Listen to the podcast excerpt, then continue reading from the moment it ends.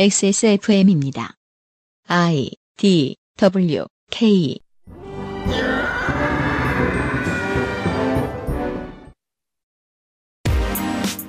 유승균 PD입니다. 14대 국회 1,400건, 17대 국회 8,360건, 20대 국회 24,500건. 각기 국회가 발의한 법안의 수입니다. 법안의 수가 늘어났다고 국회가 일을 잘한 걸까요? 일을 잘하는 국회는 뭘 해야 할까요? 청문회를 많이, 출석을 전부 다? 이번 달 시사 아카데미의 질문입니다. 2020년 7월 첫 번째 주말에 그것은 알기 싫답니다.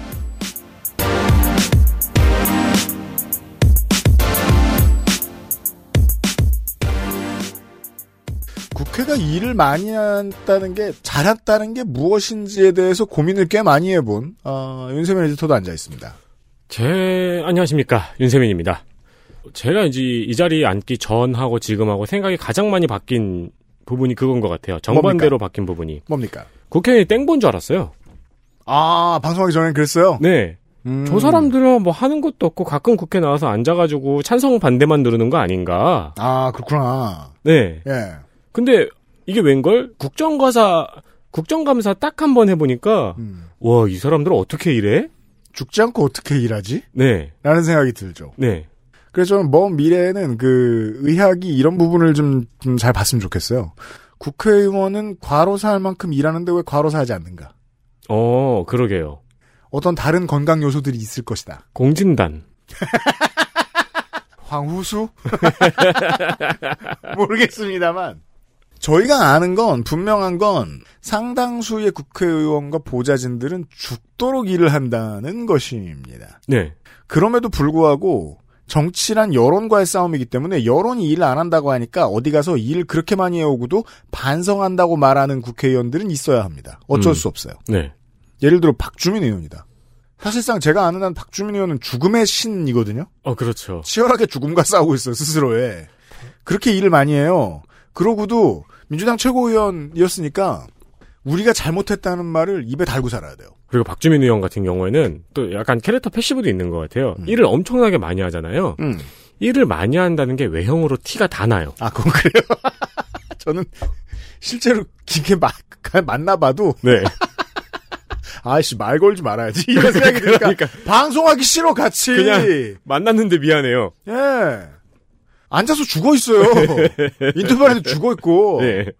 근데 그런 사람들도 일 잘하는 국회법을 만들겠다. 음. 당론으로 채택해야 됩니다. 다수 국민들은 오해해 있으니까.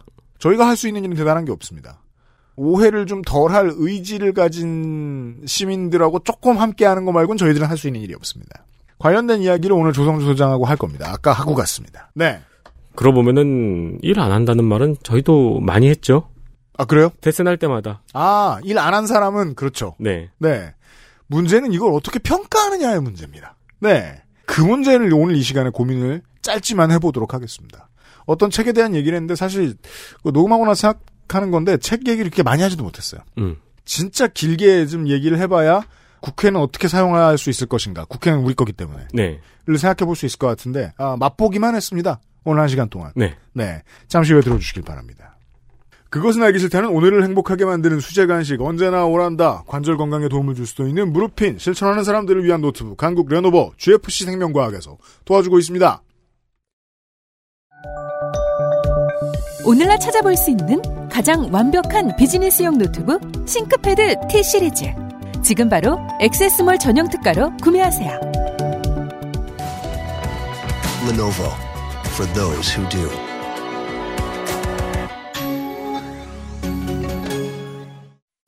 아몬드 검은깨 건포도 해바라기 씨 그리고 오란다 견과류 가득한 수제 강정. 언제나 오란다. 엑세스몰과 GFC 생명과학의 특별한 만남. 6년근 홍삼과 석류, 크랜베리, 아로니아까지 갱년기 여성을 위한 하루 한 포, 황우수. 7월 말까지 어디서도 만날 수 없는 특별한 가격. 유통기한 임박 제품이라 가능해요. 갱년기로 힘들어하는 엄마에게 부쩍 피곤하고 지친 나에게 15,900원으로 만나는 고농축 홍삼정.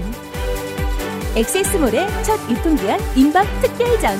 GFC 생명과학 홍삼정 황호수.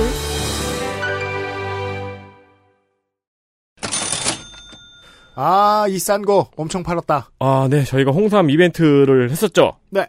유통기한이 얼마 남지 않은 하지만 드실 수 있는 시간은 남아 있는 음흠. 홍삼을 아주 싸게 팔았었습니다. 네. 어, 세상에 홍삼을 처음 본 사람들처럼 그렇죠. 많은 분들이 이 특별한 기획에 반응을 해 주셨습니다. 저희가 홍삼만으로 돼 있는 제품을 왜 안 봤는데요? 온갖 팟캐스트는 장사 될 만하면 홍삼부터 드리니까 네. 딴 데가 사셔도 되니까 그렇죠. 하지만 너무 쌌어요. 그렇죠. 네. time attack으로 처음 들어봤어요. 그렇습니다. 고모, 이모, 할머니들을 끌어들인 저희의 광고도 효과적이었나 봅니다. 이건 유면상 PD의 자기 칭찬입니다. 주로 많은 분들이 3세트, 6세트 옵션을 선택하고 계십니다. 갑자기 집안의 큰 손이 되었습니다. 당연하죠. 6개를 사도 10만 원이 안 되는데요. 네. 네. 그건 그- 말하면 안 됩니다. 아까 그, 그 본인, 사신 본인데. 아, 그렇죠, 그렇죠, 네, 그렇죠. 네. 아, 실수했나 했네요. 음. 다시 한번 말씀드리지만 여러 세트를 사시기를 권해드려 봅니다. 네. 여러분의 인간관계는 생각보다 넓고 이 홍삼정 세트의 가격은 아주 아주 메리트가 있거든요. 하지만 인간관계가 생각보다 엄청 좁다. 그러시면 하나만 사셔도 됩니다. 네, 아니 근데 싸요. 그 생일 선물을 한 6개월 미루줘도 되죠? 아, 네, 그, 빨리 먹어버리려 그러고, 네. 네, 네. 네. 건강한 생일을 맞이하라고. 제품을 잘 만들었지만 너무 많이 만든 게 문제였다고 말씀을 드렸습니다만 급속도로 그 수량이 줄어들고 있습니다. 감사합니다. 유통기한을 고려해서 7월 말까지 판매한다는 공지를 수량이 버텨낼지를 모르겠어요. 음흠. 여튼 성원에 매우 매우 감사를 드립니다. 한 포당 27mg에 이렇게 읽으면 안 되죠. 깜짝이야. 예, 무슨 말이야. 한 포당 27mg의 진세노사이드를 함유하고 석류, 아로니아, 각종 배류를 농축한 갱년기 여성에게 좋고 젊은 여성에게 좋고 남자에게도 안 좋을 리가 없는 건강기능식품 홍삼정 황우수의 유통기한 임박 특별전. 아직까지도 액세스몰에서 진행 중입니다. 네, 기회를- 진행 중이에요. 네, 기회를 놓치지 마세요. 액세스몰에서요. 네.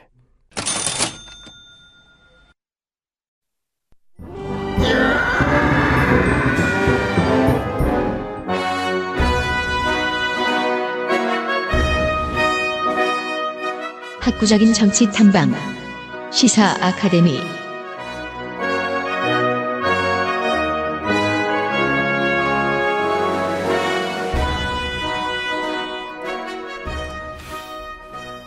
칠월첫 주에 시사 아카데미를 진행하도록 하겠습니다. 조성조 소장 어서 오세요. 네, 반갑습니다. 네. 책을 한 권 들고 오셨어요. 네, 오늘은 약간 이제 이 책을 중심으로 재미없는 이야기 또 한번 해보려고 왔습니다. 거 봐요, 청취자 여러분들 나한테 뭐라 그러지 마세요. 지가 알잖아. 재미없다고. 아니에요. 인정했어, 자꾸- 안 했어? 아니 몇 년을 얘기하시니까 그러는 거지. 약간 아, 내가 머릿속에 집어넣어, 내가 입에 안에 집어넣어 준 말이에요, 조성조 소장이? 그렇죠. 피해, 피해자 트라우마 같은 거. 그렇죠. 뭐야! 증언이 뒤집혔어. 인정할 수 없어. 비망록 쓰고 있지. 음, 그렇지. 오늘 재심을, 책은- 재심을 청구하겠다, 내가. 오늘 책은 뭐예요? 네, 오늘 책은 저희, 제가 대표로 있는 정치발전소에서 여러 가지 강의를 하는데 그 중에 굉장히 오랫동안 어, 강의를 해왔던 프로그램 중 하나인 입법부 국회라는 공간에 대한 이야기를 어, 엮은 책을 좀 갖고 왔습니다. 책 제목은 국회라는 가능성의 공간. 국회에서 하는 일들을 소개하는 건가요?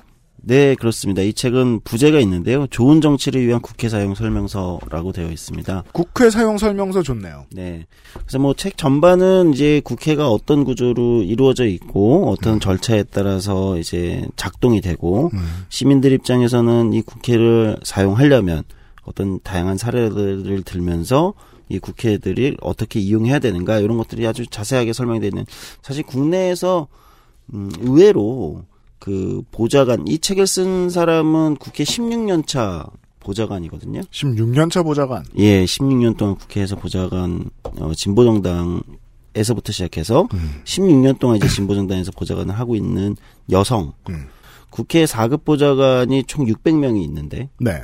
음, 그 중에 4급 여성 보좌관은 50명밖에 안 됩니다. 8분의 1. 600명 중에 50명. 네. 12.5%. 12.5가 맞나? 8분의 1. 아, 예, 600 네. 중에 50명이니까. 음. 예. 600 중에 50. 아, 죄송합니다. 음. 600 중에 50. 네. 음, 12분의 1. 소장님은 이과시고 네. 저희 PD님은 문과시죠. 그렇죠. 그 나한테 이길 거라고 상정하셔야 돼요. 자신감을 가져 좀. 오늘 숫자 계산 못해서. 이것도 최근에 늘어나서 그 정도예요. 어, 뭐 하여튼 이 얘기는 뭐 네네, 나중에 여튼. 방송 중에 할 텐데 음. 어, 저자가 16년 동안 이제 주로 보건복지위원회에서 어, 이제 이 법안과 예산과 국회에서 일을 하면서 다뤄왔던 내용들을 가지고 단순히 그 국회라는 곳에 대한 설명보다는 좋은 정치를 위해서 입법부가 어떤 역할을 해야 되는가 음. 또는 시민들은 입법부가 무엇을 할 수 있는가 이런 내용을 엮은 책이에요. 어, 사실 국내에서 나온 책들 중에서는 이제 국회 관련된 책이 별로 없어요. 은근히 그런가 봐요. 그러니까 본 왜- 기억도 없어. 미국 같은 나라는 이 정치인들 퇴직하면 회고록이 그냥 코스잖아요. 그렇죠. 근데 우리나라는 그런 일이 잘 없는 것 같아요. 그리고 그 정치인의 회고록의 스타일도 다르죠. 뭐냐면 이제 우리나라는 자기가 정치인 본인이 얼마나 드라마틱한 인생과 뭐를 살았는가 뭐 이런 식인데. 영웅전기. 아, 맞아. 거기서도 디젤난 척하죠. 음. 근데 이제 오히려 외국 같은 경우는 무슨 일을 했는가. 그러니까 이제 미국 같은 경우가 대표적인데 보통은 미국은 하원 의원, 연방 하원 의원 같은 경우는 상원 의원도 마찬가지지만 하원 의원들 같은 경우는 보통 자기 정책 의제가 있거든요. 네. 그러니까 그렇게 되는 이유가 있어요. 무슨 얘기냐면 뭐 책에도 잘 설명이 돼 있는데 상임위를 그렇게 바꾸지 않아요. 아. 그러니까 미국 같은 경우는 예를 들면 주별로 예를 들면 지역구별로 핵심 의제가 있다면 그거에 관련된 상임위를 굉장히 오랫동안 그러니까 예를 들면 국 뭐 미국의 의회 정보위원장을 뭐 상원 정보위원장을 뭐 한 20년 하고 뭐 이- 이런 거 그렇죠. 음, 음. 네. 아, 이런 식이죠. 우리는 상임위를 2년에 한 번 바꾸는데 음. 같은 상임위를 어 뭐 예를 들면 재선 의원이다. 음. 그러면 4년 그 전 4년에 했던 상임위 음. 그대로 하는 경우는 거의 없어요. 맞아요. 거의 2년마다 한 번씩 상임위를 바꾸는 경우가 훨씬 많죠. 한국의 상임위 문화는 그 의원들 사이에서 마치 한국의 대학 입시하고도 비슷해요. 어떻게 비슷하지? 가고 싶은 데 가는 게 아니에요, 가만 보면. 네, 그냥 인기 있는데 그냥 가고. 네. 맞습니다. 예. 선호 상임위가 또 있죠. 인기 있는 음. 상임위. 이제 국토교통위 같은 데가 어, 대표적이잖아요. 그렇죠. 예, 지역구 예산을 쉽게 줄 수 있는데 이런 데가 이제 인기 상임위가 되는. 음. 그러니까 뭐 그냥 갑자기 이제 본론으로 들어가 버렸는데 전문성이 잘 안 생기죠. 음, 그렇죠. 음, 한국의 국회의원들은 왜냐면은 한 상임위에서 2년인데 예를 들면 보건복지위를 2년을 이제 맡았다. 그럼 처음에 1년은 파악하는데 1년이 가, 그렇죠. 가고 두 번째 1년은 이제 뭔가 좀 해보려다가 이제 전반기 국회가 끝나고 그다음에 후반기 국회 또 상임위를 바꿔서 딴 데를 간다든지. 다른 상임위 알아봐요. 네, 그래서 삑사리가 많이 나죠. 그렇죠. 잘 몰라서. 그 네. 대표적인 삑사리가 이제 이은지 의원이었고요. 그렇죠. 네. 네. 어, 그러니까 이런 이제 의회들의 운영 방식이나 정치 문화나 예를 들면 정당 간의 차이, 정당 조직의 어떤 그 취약성 이런 것들도 이제 국회의 의회의 퍼포먼스를 내는데 굉장히 큰 작동을 하는 거고 어, 그런 부분들을 아주 꼼꼼하게 엮은 책입니다. 음. 어, 저희 정치발전소 제가 대표로 있는 곳에서 냈기 때문에 자신 있게 추천해 드릴 수 있는데 음. 어떤 뭐책 광고를 하러 나온 건 아니고 네. 이 책에 있는 이제 총 망라된 내용 전부를 다루기는 좀 어렵고 음. 몇 가지 부분만 좀 포인트를 찝어서 지금 왜냐하면 21대 국회가 지금 시작한 지 얼마 안 됐기 때문에 그렇죠. 바로 이제 세- 시작했죠. 음. 근데 네. 이제 시작했다고 얘기할 수 있는지 모르겠어요. 상임위가 열리고 있진 않아서. 음, 그렇죠. 음, 지금 이제 원구성 관련된 논의로 아주 실랑이를 하다가 결국 이제 여당이 18개 상임위를 다 가져가는 사상 초유의 일이 벌어지기도 했고 네. 이에 대한 논평은 뭐 별도로 뭐 필요하겠지만 음. 어쨌든 지금 뭐 21대 국회도 시작부터 삐걱대고 있긴 하지만 네. 어 그런 얘기를 많이 했단 말이에요. 20대 국회에서 21대 국회를 넘으면서 제일 많이 국회 관련돼서 얘기된 단어가 뭐냐면 음. 일하는 국회라는 단어예요. 그 언제나 뭐 그 전후반기 바뀔 때, 혹 회기 바뀔 때 일하는 국회란 단어 너무 많이 써요. 네. 네. 특히 21대 국회는 일하는 국회라는 것이 약간 뭐랄까요. 뭐 아주 솔직히 제 의견으로는 일종의 약간 정치 공방의 소재가 된 거죠. 저쪽 때문에 일을 못 하고 있습니다. 일을 하기 위해서 일하는 국회를 만들어야 된다. 이제 지난 국회 때 뭐 패스트 트랙에서부터 마지막에 이제 어 미래통합당의 여러 가지 법안들을 어 저지 했던 문제들, 장외로 나갔던 문제들, 뭐 이런 등등의 문제들 때문에 어 당연히 지금 이제 여권 쪽에서는 일하는 국회라는 프레임은 뭐랄까요? 어 야당 쪽을 좀 공격하기 위한 음. 프레임으로 사실 잡는 거고 음. 뭐 당연한 거죠. 어 야당 쪽에서는 이제 뭐 이쪽이 이제 독식하고 있다, 음. 독재다 이렇게 이제 당연히 프레임을 잡을 겁니다. 네. 어쨌든 21대 국회는 일하는 국회라는 것이 늘뭐 뭐 모든 국회가 출발할 때마다 그것이 많이 얘기되죠. 언론도 많이 쓰고. 그래서 사실 우리가 원래 이제 많이 봤던 거는 이제 보수당이 여당이 되는 상황이었잖아요. 네, 그때 민생 법안이라는 말을 많이 쓴 거는 보수당이었어요. 그렇습니다. 네. 장애투쟁 고만해라. 네. 민생 법안들이 지금 처리가 안 되고 있다. 들어와라. 맞습니다. 예. 이게 이제 여야가 바뀌면 사실은 쓰는 단어와 프레임이 똑같이 바뀌어요. 네. 예, 그냥 좀 안타까운 일이긴 한데 어쨌든 일하는 국회 얘기를 많이 워낙 많이 하고 저는 사실 언론들의 불만이 좀 많은데 언론들도 워낙 많이 씁니다. 일하는 국회가 되어야 된다. 아, 언론 불만 많아요? 저는 늘 많아요. 대신 까드릴까? 아니 오늘 할 말 많아요. 그 일하는 국회가 되어야 된다라는 말은 이제 칼럼니스트가 오늘 쓸 거 없으면은 음, 네. 늘 쓸 수 있는 그렇죠. 우리 어제 저 뉴스 아카이브 하면서 제가 그 얘기 한참 했잖아요. 어, 사람들의 암묵적인 합의로서의 이 상스러움을 건드린다. 보수 언론과 경제지가. 야, 원래 그 아래위가 있지 무슨 비정규직이 거기까지 올라가려고 그래. 누가 연예인을 탄압한다 그래. 이런 마인드. 이게 못돼 먹은 사장님 마인드거든요. 네. 누구나 가지고 있고 싶어요. 그런 마인드를. 왜냐하면 누구나 그 자리에 올라가고 싶어 하니까. 근데 국회를 보는 시각에 대한 정치부 기자들의 기사가 종종 그런 못된 사장님 컴플, 아, 못된 사장님 마인드를 자꾸 끄집어내려 그래요. 이 자식들 이거 세비 많이 받아먹고 일도 안 한다고! 그래서 이 저자, 이 책의 저자는 실제 본인이 일하는 국회에 있었으니까요. 이 국회에서 16년간 일을 했고 지금도 하고 있기 때문에 어, 다 찾아본 거예요. 그럼 일을 많이 한다는 게 뭘까? 국회가 일을 많이 하는, 일하는 국회, 더 일 많이 하는 국회. 그럼 일을 많이 한다는 거는 뭘로 증명할 수 있을까? 그 사실 언론에서 보이는 모습은 회의장에 들어가 앉아 있으라는 건데 예, 그런 건데. 네. 실제로는 이제 의원들이 여러 가지 의제를 찾고 공부해야 되는 게 일이겠죠. 예. 그래서 뭐 예를 들면 일을 많이 한다 하면 이제 그걸 양적 퍼포먼스로 증명할 수 있는 게 이제 법안 발의 건수를 보자. 네. 그럼 14대 국회. 14대 국회가 어 4년 동안 법안 발의가 1,400건이었습니다. 네. 16대 가볼게요. 음. 3,000건. 17대 국회에 가면 4년 동안 8,368건이 법안이 발의됐습니다. 네. 20대 국회는 그러면 얼마일까요? 일을 안 하는 17대가요? 예, 17대가 8,368건입니다. 그러니까 계속 늘어나고 있죠. 네. 14대부터. 그러니까 이제 민주화 이후에 계속 이제 늘어나고 있는 거예요. 음. 그러면 일 안 하는 국회, 뭐 최악의 국회, 무슨 뭐 이런 이- 언론들이 많이 달았는데 이런 얘기를 음. 20대 국회 법원 발의 몇 건일까? 24,500건입니다. 아니 뭐 이렇게 기하급수적으로 늘어나나요? 네. 이제 이게 늘어나게 되는 연원도 사실 좀 차이는 있어요. 포인트들이 있어요. 14대, 16대, 16대까지는 이제 민주화 이후에 이제 영향이겠죠. 그래서 이제 의- 의원들이 활동을 하게 되고, 그전에는 뭐, 뭐, 민주화 이전에는 법안 발의 건수라는 게 그렇게 많지 않죠. 왜냐면은, 어, 쟁점이 민주 대 독재, 예를 들면 이렇게 잡혀져 있으면 법안 발의로 하는 것이 아니라 주로 정치 쟁점을 중심으로 하는 건데, 민주화 이후에는 다양한 이제 사회 경제적 요구들이 의회로 들어올 거 아니에요. 네. 그러니까 이제 법원 발의가 늘어나서 14대가 1,400건이면 16대가 3,000건. 17대에 근데 8,368건. 그러니까 16대에서 17대로 넘을 때 두 배 반이 뛰잖아요. 그러네요.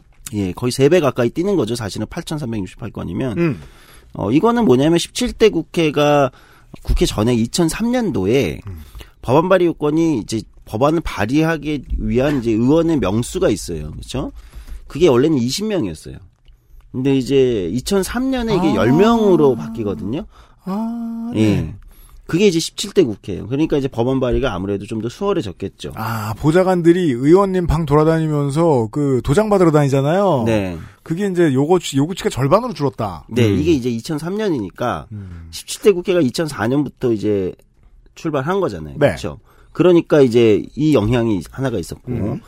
두 번째는 17대 국회는 여러분 이제 지금 워낙 옛날이니까 기억하시는 분들이 있겠죠. 음. 이 방송을 듣는 분들 중에서도 그때 이제 탄핵이 있었던 그렇습니다. 해입니다. 네. 노무현 전 대통령 시절인데 탄핵이 있었죠. 근데 탄핵을 한 탄핵 그 뭐랄까요 과정에서 음.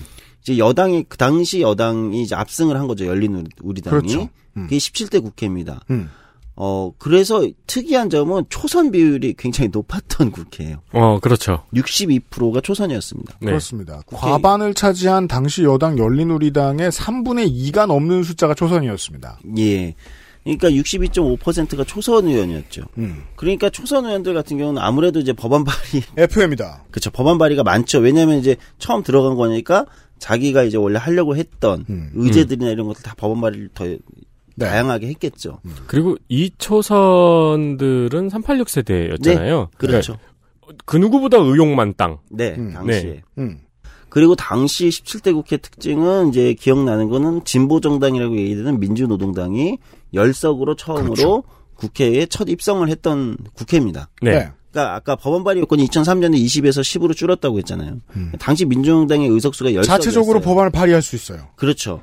그러니까 진보 정당이 처음으로 들어갔으니까 얼마나 또 법원 발의할 게 다양하게 많죠. 있었겠어요. 네. 여러 분야에서 기존의 정당 양당 구조에서 또는 지역 정당 구조에서 어, 나오지 못했던 의제들이 있었을 테니까 이러한 것들이 그러니까 열린우당의 초선 비율이 굉장히 높았던 지점들 법원 발의 요건이 2003년에 바뀐 거 민주노동당이나 진보 정당이 처음 들어간 거 이게 이제 합쳐지면서 급증합니다. 음. 이게 이제 17대. 그러니까 그렇군요. 17대 국회에서 법안 발의 건수가 갑자기 16대에 거의 3배 가깝게 늘어난 건 음.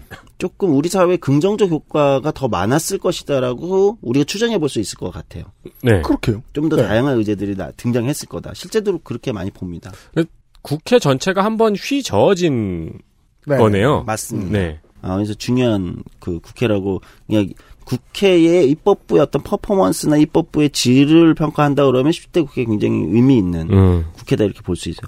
근데 이게 이제 묘한 게 18대부터 이게 이제 좀 더 증가를 하는 거예요. 18대 국회부터. 뭐 네. 만 건이 넘어가고 18, 19, 20대 가면 이제 2만 4,500건. 그러면은 20대 국회까지 이렇게 다시 거의 3배가 증가했는데 네. 그쵸. 지난 17대 국회에서 20대 국회 오면서 다시 법안 발의 건수가 3배가 증가했어요. 네. 그 사이에 국회의원 수는 한 명 늘었거든요. 음. 299에서 300명으로. 그렇죠. 세종. 네. 네. 아니 그러면 이게 이건 어떻게 어떻게 설명할 수 있을까요? 여기는 조금 더 부정적 평가가 많습니다.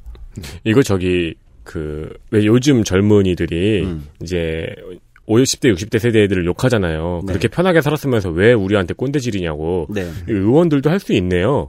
네. 아니 고작 법안 천개 정도 발의했으면서 우리 지금 2만 개씩 하는데 실제로 그래요. 아 실제로 그래요. 네, 그러니까 아마 보좌진들을 생각해 보세요. 이제 입법 노동자라고 하는 네. 국회 보좌진들 같은 경우는 명수가 또 그렇게 많이 늘지 않았다면 두 배 늘었냐 세 배 늘었냐 그렇지 않아요. 17대에 비해서 아마 지금 두 명 정도 늘어났을 거예요. 음. 그러니까 아니 그러면은 이게 얼마나 더 일을 하는 거냐. 어마어마한 노동 강도가 증가한 거죠. 네. 그런데 문제는 뭐냐면 이게 이제 20대 그 제가 2만 4,500건이라고 그랬는데 18대에서 20대로 넘어서 이게 3배가 증가하는 건 이게 좀 부정적 평가가 많다는 이유는 법안의 질이에요.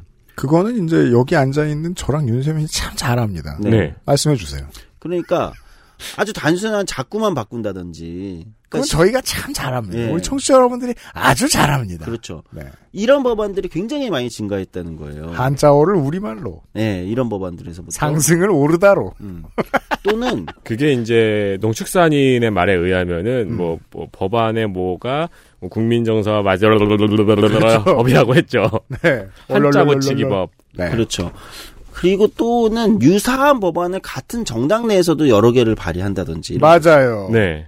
결국 통과되는 건 한 명이 아니에요. 예. 무슨 얘기냐면 이전에는 정당 지도부가 정 뭐 예를 들면 정책 조정위원회나 정당 지도부나 각 정책 조정위원회 뭐 1정조, 2정조 이렇게 줄여 부르던 이런 그렇죠. 정책 조정위원회 정책 기능이 살아 있어서 음. 이 법안은 예를 들면 뭐 국민연금 관련된 이 내용의 이 법안은 예를 들면 우리 당에서 이 의원이 음. 집중해서 하시고 그렇죠. 이런 식으로 조정을 하는데 지금은 이제 정당의 정책 조정 기능들이 내부 기능들이 약화되니까 음. 각 정당들이 예, 를 들어볼게요. 뭐 예를 들면 뭐 A 정당이 150석인데 150명이 그냥 다 개인 자영업자인 거예요. 그렇죠. 그러니까 서로 상품을 똑같이 유사 상품을 막 내는 거죠. 네. 어, 그러니까 과거에는 이게 하나의 기업법인처럼 네. 이게 뭐 맞아요. 정당을 뭐 기업이랑 비교하는 게 적절지는 모르겠지만 뭐 이해를 돕기 위해서 상품 출시로 생각한다면 하나의 전략 상품을 딱 만들어 가지고 탁탁탁 냈다면 음. 지금은 150개의 자영업자가 한 정당 안에 있는 듯한 느낌. 그러니까 법안 수는 많아지겠죠. 음. 네. 예, 이전 같으면 그 정당에서 하나 음. 또는 두 개 정도 네. 내는 전략적으로 전술적으로 음. 이럴 수 있었던 것들이 이제는 그렇게 돼버리는. 그러니까 정당 기능의 약화가 맞습니다. 과도한 법안들의 어떤 건수를 만드는 거죠. 물론 장점도 있습니다. 옛날 같으면은 이 법 하나를 통과시키기 위해서 내가 반드시 개파에 줄을 서야 됐어요. 근데 지금은 말씀해 주신 대로 어, 각자 방방마다 다 자영업자가 돼버렸다. 네. 네. 예. 당 눈치 안 봐도 되게 됐다. 덜 봐도 되게 됐다. 근데 이제 그게 또 가져오는 부정적 효과도 있죠. 저는 뭐냐면, 그러니까 이제 당론이 되지 않는 거죠. 그러니까 개별 의원의 퍼포먼스가 되기 때문에 실제 법안의 통과율은 계속 떨어집니다. 이게 문제다. 예. 그러니까 이게 이제 당적인 어떤 조직적 힘으로 그러니까 그것이 이제 결국 뭐 당 지도부가 과도하게 권위주적으로 결정을 한다든지 개파에 줄을 서야 된다든지 이런 문제는 있죠. 네. 또는 그런 이제 게이트키퍼 역할을 하는 사람들의 역할이 과도해지면서 음. 이, 이, 이 실질적으로 다뤄줘야 되는 또는 통과되는 법안이 못 다뤄지는 문제는 있지만 음. 또 하나 문제는 근데 반대로 이렇게 되다 보니까 음. 이것이 이제 당 전체의 의견이 되지 못하고 그러니까 어떤 뭐랄까요 공론화되지 못하고 의견들이 수렴되지 못하면서 그냥 사그라드는 경우도 굉장히 많아졌다는 거예요. 음, 음. 어, 그래서 지금 어느 정도면 계속 떨어져 와서 의원 및 위원회 안, 그러니까 의원이 발의한 법안이라든지 또는 상임위원회 전체에서 통과된 안에 어, 통과율은 32.3%밖에 안 됩니다. 음, 네. 통과율이 줄었다. 예. 법안 발의 수가 늘었다. 예.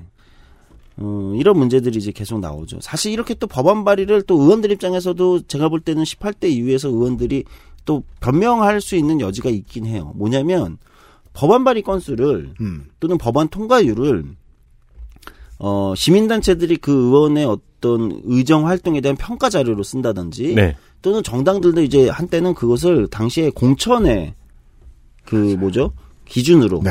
그래서 의정 활동 평가 점수를 주는 공천할 때 이제 그런 평가 같은 법안 거 발의를 몇 개. 했는가. 몇 개 통과시켰는가 네. 이러다 보니까 의원들이 어쨌든 쉽게 통과되는 법안들을 자꾸 만들 수밖에 없고 네. 그렇죠. 그게 그게 실적이 되는 거예요. 쉽게 얘기하면. 근데 실적을 쉽게 쌓고 쉽겠죠. 왜냐면 어려운 문제, 우리 사회 중요한 문제일수록 사실은 통과가 되는 과정이 너무 어려울 거 아니에요. 네. 그럼요. 근데 그럴 바에 그거 하나 할 바에 열, 열 개 법안을 쉽게 통과시키는 게 낫죠. 그러면 실적으로 취급받는다. 마치 보험 설계사 사무실처럼. 네. 그래서 우리는 지금 저 우리 회사는 지금 총선 방송 두 번째 했잖아요. 네. 정성 평가에 대한 기준이 필요할 거 아니에요. 그래가지고 그거 만드는 걸 아직 저는 도중이라고 생각하는데 그동안 우리도 실수 되게 많이 했어요. 숫자 좀 우대해주고 음, 그렇죠. 한번 해보니까 영 아닌 것 같은 거야 이게. 네. 뜯어보기 시작했더니 이 숫자는 너무 많이 부풀려져 있는 거예요. 그러니까 근데 어떤 의원들은 법안 발의 건수가 뭐 190 몇 개입니다라고 해서 좋아했다가 보니까 뜯어 보니까 어 근데 다 거의 다 엇비슷한 거네요라고 하고 우리가 방송 절반쯤 넘어와서 알게 됐죠. 그때부터는 이제 숫자가 많으면 비웃기 시작했잖아요, 우리가. 네. 숫자가 너무 많네요, 이러면서. 아니 그리고 실제로 어떤 의원은 법안 먹을 건수가 낮은데 음. 예를 들어 한 10건인데 그 중에 7건이 엄청 중요한 쟁점 법안인 경우도 있어요. 그렇죠. 네. 네. 근데 저희 선거 데이터 센터로는 그 7개의 쟁점 법안을 모두 찾을 시간이 없거든요. 말씀드릴 맞습니다. 시간도 없고. 음. 맞습니다. 그러다 보니까 이제 숫자만 남게 되는 거잖아요. 네. 그러니까 이제 그것만 마치 양적 평가 지표로 어, 정량적 평가 지표로 사용되게 되면 실질적인 어떤 의회가 원래 다뤄야 되는 내용의 깊이 음. 예를 들면 그 사회 경제적 쟁점을 얼만큼 깊이 있게 다루고 중요하게 다루는가는 사실 보기 힘든. 사실 상식적으로 한 의원실이 4년 동안 200개 가까운 법안을 발의했다는 건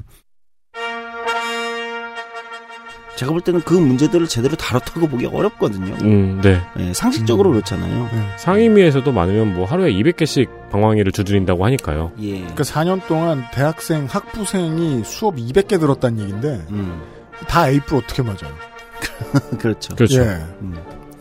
어, 이런 문제들이 있다는 겁니다. 그러니까 다시 돌아오면 일하는 국회라고 했을 때 첫 번째 법안 발의의 양적 어떤 증가 또는 이걸로 국회가 더 일을 했다 라고 평가하기는 어렵다는 게 이제 당연히 이제 그러네. 일반적인 우리의 추론이 될 수 있겠죠. 어, 또- 우리는 지금 하나의 이슈만 본 거예요, 지금. 네. 법안 많이 발의한다고 일 많이 한 거냐? 그럼 뭘, 해- 뭘 많이 해야 일 많이 한 거예요? XSFM입니다.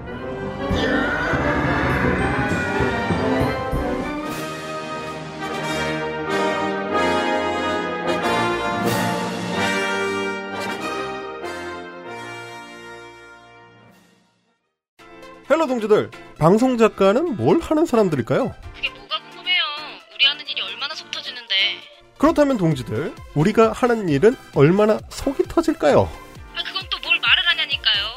이미 미치겠다니까. PD 씨. 진행자 씨. 이러한 질문에 답해드리는 술기운의 작가생활. XSFM에서 2020년 7월 1일 수요일 오후 5시부터 업데이트됩니다.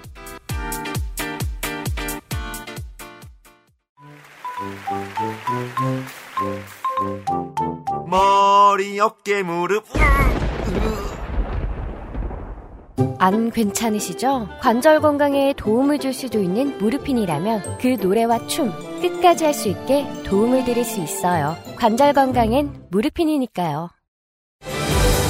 15,900원에 한 달치 홍삼정을? 뭐? 85,900원에 6개월치 홍삼정을? 엑세스몰의 첫 유통기한 임박 특별전.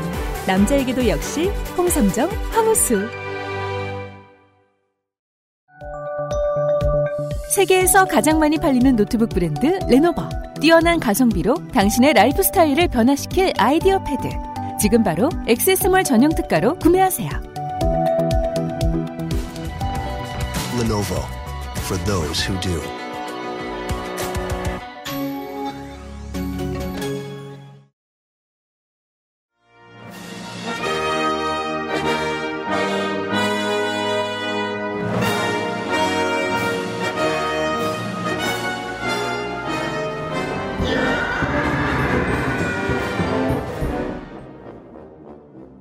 그렇죠.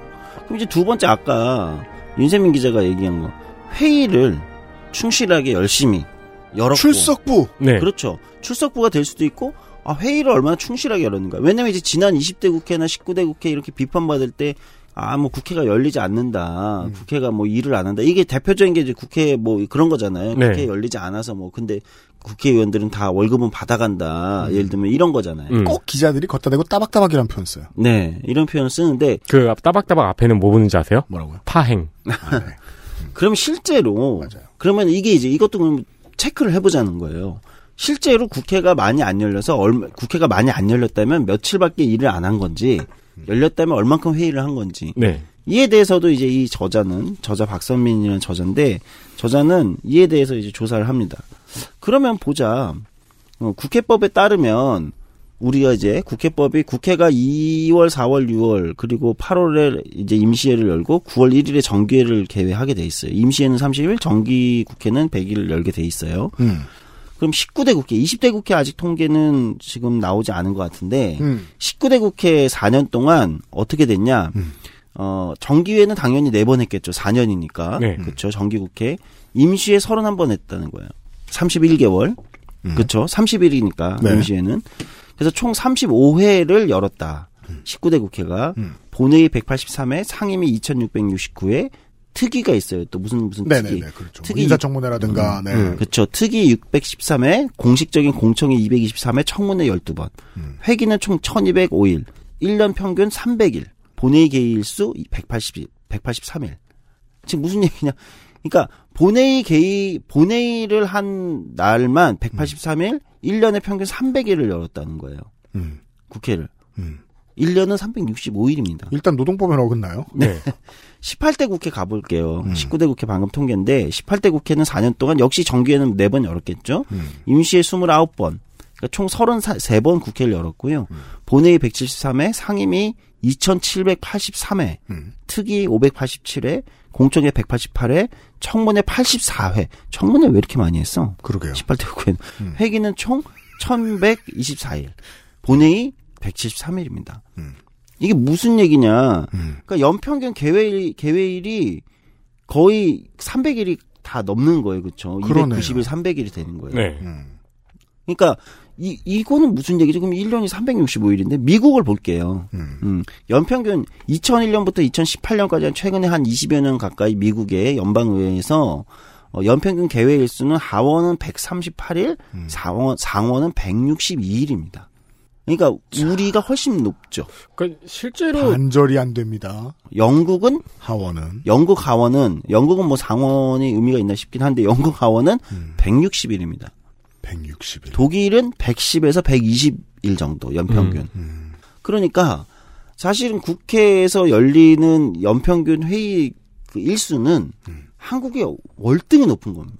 미국, 영국, 독일과 비교해도. 그럼 실제로 국회가 놀았다고 우리는 뉴스를 1년에도 몇 번씩 보잖아요. 네. 국회는 계속 노는 것 같잖아요. 네. 전혀 놀고 있지 않았네요. 그러니까 이런 것들에 이제 일종의 착시 효과가 있는데 회의는 열리고 늘 그러니까 결국은 국회는 회의를 하는 곳이잖아요. 네, 네. 그렇죠. 계속 싸우고 회의를 하라고 이제 만든 곳이니까 입법부라는 곳은 회의가 열리고 공청회도 하고 상임위도 열리고 논쟁도 하고 뭐 이런 건데 음. 거기서 매번 이런 거죠. 회의를 서- 회의를 뭐 100번을 했어. 그럼 앞에 우리 국회 특징 앞에 90번의 회의는 결과물이 잘 나오지 않는 거예요. 법안 통과가 안 되는. 쟁점이 계속 묶여 있다가 네. 네. 그 중에 한 10번 회의 때 나머지 그 사이에 쟁점들이 다 정리가 돼서 왜 아까 상임위에서 뭐 200개씩 통 두들긴다고 했잖아요. 네. 한꺼번에 이렇게 쭉 통과시키는. 음. 근데 물론 이것도 그러면 200개 뭐 졸속으로 한 거냐 이렇게 얘기할 수도 있지만 어, 그 앞에 90번의 회의에서 예를 들면 이 200개의 법안을 계속해서 논쟁하고 논쟁하고. 그러니까 제일 좋은 건 앞에 다섯 번 회의하고 뭐 10개 통과시키고 다섯 번 하고 10개 통과시키고 이러면 제일 좋은데 한국 정치의 양극화나 특성상 이거는 비판받을 지점이 있다고 생각해요. 그럼에도 불구하고 앞에 90번의 회의에서 통과 안 시키고 계속 논쟁과 토론과 뭐 이런 걸 하다가 쟁점으로 붙어 있다가 이게 이제 마지막에 뭐 여야 뭐 극적 합의 뭐 이런 거 나오잖아요. 그렇게 네네. 해서 마지막 시, 10번의 10번의 회의에 막 200개씩 200개가 이제 합의에 의해서 패키지로 넘어가는군요. 아, 그런 식인 거죠. 그러니까 이걸 뭐 단, 이것도 단순하게 뭐 법안을 제대로 보지 못 않았다 이렇게 평가하기에는 이것도 애매한 게 있다. 음, 네. 음. 그런데 어쨌든 다른 나라들에 비하면 착시 효과는 있겠죠. 그러니까 뭐 오- 오히려 한 그러니까 다섯 번에 뭐 열 개씩 이렇게 통과시키는 나라들에 비하면 그러니까 요런 건 있어요. 모았다가 한꺼번에 집어넣냐. 아. 네. 아니면 정기적으로 이렇게 통과시키냐. 요 착시 효과는 있을 수 있지만 네. 그러나 전체적인 퍼포먼스를 놓고 봤을 때 우리가 회의를 덜 하고 또는 통과를 덜 하고 법안 발의를 덜 하고 이렇게 볼 수는 없는 거다. 네, 그렇죠. 다만 이 부분은 조금 짚을 것은 그 해당 법안들을 그러면 일상에서 얼마나 그 오히려 평가를 하려면 제대로 평가를 하려면 얼마나 아까 얘기했듯이 깊이 있게 내용 있게 그 문제들을 우리 사회의 주요 이해 관계자, 사회 단체 뭐 등등등 또는 정당 간에 그렇잖아요. 정당 간에도 조정할 게 있으면 조정하는 거 아닙니까? 네. 이렇게 해서 다루고 있는 거에 대한 평가가 오히려 더 의미 있는 평가일 수 있는 거죠. 음, 네. 그죠. 제가 그래서 그 얘기를 하고 싶었던 거예요. 회의가 이렇게 많은데 그 회의를 깊이 있게 준비해 왔을 거라고 기대하는 거는 못된 사장님 심보죠. 제가 그 선거 방송 때 이 얘기를 하고 싶었는데 그때는 선거라 음. 평가가 필요하니까 못했던 게 있었는데 제가 엄청나게 많이 얘기했던 거 기억나세요, 에디터? 민주당 의원들이 극적으로 출석률이 높아졌다. 아, 네. 근데 이건 저는 한 가지밖에 드러내지 않고 있다고 생각해요. quality가 좋아졌, 좋아졌다. 더 일을 열심히 한다. 이게 아니에요. 이를 앙다물었구나. 욕먹기 싫어서. 음. 전 그렇게만 봤어요. 사실. 그 말을 선거할 때는 할 수 없었죠. quality가 낮아지게 돼 있다. 이렇게 있는. 그렇죠. 네. 맞습니다. 그러니까 실제로 그런 이제 저자도 그런 얘기를 합니다. 이렇게 법안 발의를 2만 4천 건씩 하고 근데 그 2만 4천 건이 대부분 근데 이러다 보면 놓치는 법안들이 생겨요. 지금 요즘에는 예전엔 그런 경우가 거의 없었다고 하는데 17대 뭐 이런 때마다 요즘에는 이게 이제 뭐 소수 정당만이 아니라 여당 제1야당 또는 여당마저도 놓치는 법안들이 생긴다는 거예요. 음. 그러니까 체크를 못한 법안들인 네. 거죠. 그래서 그냥 이게 쟁점이 있고 뭔가 중요한 문제가 있는데도 막 그냥 그냥 통과돼 버리는. 왜냐면 예전에 이제 단통법 관련된 게 이제 그런 네. 이슈가 네. 있었죠. 그렇죠. 네, 그런 네. 것처럼 우리의 주요 공약이었는데 한때 되게 이슈였는데 음. 놓쳤어. 그러니까 그런 게 생긴다는 거예요. 근데 사실 아까 얘기했듯이 보좌진이나 국회의원실이나 국회의원 숫자도 늘지 않고 보좌진의 인력도 사실은 거의 늘지 않은 상황이라면 네. 한정된 인력으로 어, 이 쏟아지는 법안은 거의 뭐 10, 아까 14대에 비 1,400건에 비하면 뭐 20배 가까이 는 거고 그렇잖아요. 이런 식으로 돼 버리면 사실은 감당하기 어려운 거죠. 그러니까 아. 지금의 언론 분위기에서 대체 이 얘기를 대중한테 어떻게 이해시킬 수 있냐는 거예요. 이 조금의 직원 가지고 허구한 날 그 개갈구는 네. 이 분위기를 바꾸자면 직원을 늘리든지 이거는 언론의 완벽한 승리네요. 일을 덜 주든지 안철수가 그런 말을 못하게 누가 입을 좀 틀어막아 주든지 그렇죠. 제가 예전에 얘기했잖아요. 미국 같은 경우는 하원의원은 총 18명의 보좌진을 쓸 수 있습니다. 그러니까 원래 이제 신입 갈굴 때 쓰는 방법 중에 하나잖아요. 일을 많이 준 다음에 못했다고 갈구는 거. 음, 예. 네. 근데 우리는 살면서 지금 국회의원들이 과로하고 있다라는 기사는 본 적이 없잖아요. 예. 그러니까 국회의원의 과로일 수도 있고 거기에 있는 입법 노동자들인 예를 들면 어, 보좌진들의 과로일 그렇죠. 수도 있고 네. 보좌진들이죠. 그렇다고 해서 이런 이제 의회를 미국 같은 경우 이제 소위 의- 의회를 의정 지원 조직이라고 하죠. 뭐 예, 예산 정책처나 음. 네. 뭐 우리나라로 따지면 입법조사처 같은 음. 이런 것들의 규모는 늘 이제 기재부나 이런 데서 예산을 통제하고 네. 좀 예산 늘리자. 국회의 예산을 늘렸다. 그러면 이제 또 욕을 하잖아요. 네. 근데 국회 예산의 항목을 봐야 될 거 아니에요. 이런 의정 지원 조직이 또 늘어나야 의원실들이 일하기가 편하겠죠. 의원들이. 언론 항목을 안 봐줍니다. 예. 근데 이런 것까지도 국회가 자기 예산 늘렸다. 이제 이렇게 쓰는 건 너무 편리 편리라기보다는 저는 솔직히 그냥 좀 어, 감정적인 단어를 쓸게 좀 비열한 기사죠. 비열한 기사. 예. 예. 그 아까는 따박따박이 들어간다 그랬잖아요. 음. 이 국회 자기 예산 늘리는 거에는 또 들어가는 네 글자가 있어요. 뭐요? 은근슬쩍. 알리고 하냐? 아, 이렇게 몰래 알리고 했는데 지들이 안 봐놓고. 몰래 의사봉을 이렇게 아, 숨겨놓게 똑똑똑 이렇게 한 게 아니잖아요. 일하는 국회라는 것을 봤을 때 우리 우리는 사실 이제 우리도 대한민국도 이제 직장에서 아 제 일 많이 해 이거보다 중요한 건 일을 잘하는 게 중요한 거잖아요. 네. 맨날 야근하고 있고 그뭐 강제로 야근을 시키는 사장님도 문제일 수 있지만 오랫동안 붙잡고 있는 사람은 우리가 일을 잘하는 사람이라고 얘기하진 않는 거죠. 네. 성적 안 나온 애들로 제 진짜 해라고 얘기하는 건 농담이잖아요, 보통. 음. 웃자고 하는 얘기거든요. 그런 면에서 일하는 국회라는 데에 대한 개념을 사실 이런 숫자들 이제 이 저자가 이야기하는 숫자들과 실제 작동하는 의회의 어떤 절차들을 보면 우리가 다시 생각해 볼 필요가 있겠다 이런 겁니다. 아, 근데 이거 되게 놀랍네요. 왜 30년이라고 쳐봅시다. 90년대부터. 네. 30년 동안 국 회의 활동을 질적으로 평가하는 장치에 대해서 우리는 고민을 해본 적이 없었던 것 같네요. 없어요. 네, 그리고 어 그걸 어떤 지표 같은 걸 만들기가 상당히 까다롭겠죠. 그렇겠죠. 네. 음, 사실은 이건 거의 정성 평- 평가 같은 걸 해야 되는 거니까. 네. 예, 정량적으로는 퍼포먼스를 만들기는 어렵다. 그런 면에서 또 이제 다시 이제 최근에 또 국회 내에서 일어나고 있는 여러 가지 현상들에 대해서 또 비판적으로 하나 볼 것은 이제 지금 21대 국회가 막 열렸으니까 열리자마자 이제 한번 논란이 있었죠. 아마 그 알실에서도 이제 뉴스 아카이브 내는 다뤘을 텐데 1호 법안 논란들. 그렇죠. 네. 사실 이런 거 진짜 가만히 조금만 생각해봐도 좀 이상하잖아요. 1호 법안. 그 며칠씩 줄 서가지고 그 아이폰. 예, 21대 국회 1호 법안 내가 냈다. 네. 캠핑하고 막 네. 텐트 치고 이게 캠핑. 인터뷰하고. 있나. 어, 또는 실제로 그 각 정당들이 당론 1호 법안 같은 거 냈는데 저는 그건 의미가 있다고 생각해요. 당론으로. 의원 개인이 21대 국회 첫 번째 법안 접수 내가 했어. 이거 말고. 저는 그건 거의 의미가 없다고 보거든요. 네. 기사들도 많이 났지만 그렇게 각 국회마다 어 20대 국회는 1호 법안이 그 박정 더불어민주당 의원이 발의했던 통일경제 파주 특별자치 시의 설치 및 파주 평화경제 특별구역의 조성 운영과 지원에 관한 특별법이었어요. 지역구 아, 뭐 법안이었나요? 설마 박정 의원이 뭐 서귀포겠습니까? 파주죠. 네. 폐기됐습니다. 네. 예. 18대 국회 1호 법안은 종부세 폐지 법안이었어요. 예. 그런데 아직 안 됐는데 제가 알기로. 예, 예. 근데 이제 18대 19대 법안들은 이제 당시에 이제 대안 반영됐죠. 다른 법안들이랑 합쳐지면서 네, 네, 그렇죠. 당연히 왜냐면 다른 의, 견의 법안들이 있었을 거 아니에요. 그럼 최종 논의일 때 아까 얘기했지 우리 그런 과정들에서 뭐 서로 싸우고 하면서 음. 대안 반영돼 가지고 대안 반영 폐기는 그냥 폐기됐다고 보기는 어려워요. 왜냐면 법안들이 합쳐져 가지고 네. 적용된 거니까. 음.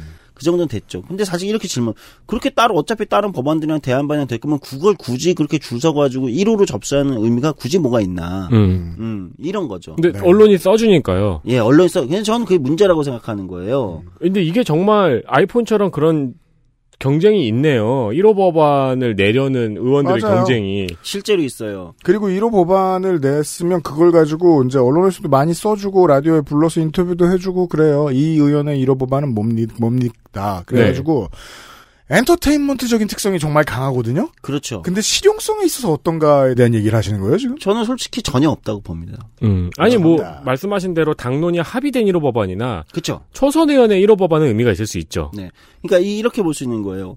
어, 그것도 이제 보는 게 당론 1, 당론 1호 법안은 저는 의미가 있다고. 그거는 정당 전체가 당론으로 첫 번째 의제로 삼습니다. 당론으로 발의하는 건 의미가 있다. 그런데 가끔은 그 기자들도 그렇고 사람들이 개별 의원한테 물어봐요. 그러니까 실제 인터뷰, 의원들 인터뷰를 쭉 보세요. 당선자 인터뷰나 이런 거 보면 의원님의 1호 법안은 뭡니까? 이렇게 많이 물어요. 많이 물어요. 네.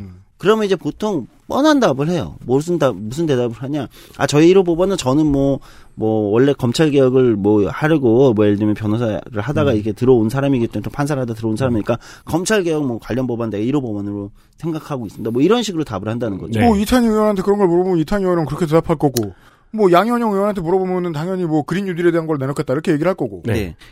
사실 이 질문을 던져보자고요. 그 의원에게 가장 중요한 법안이잖아요. 음.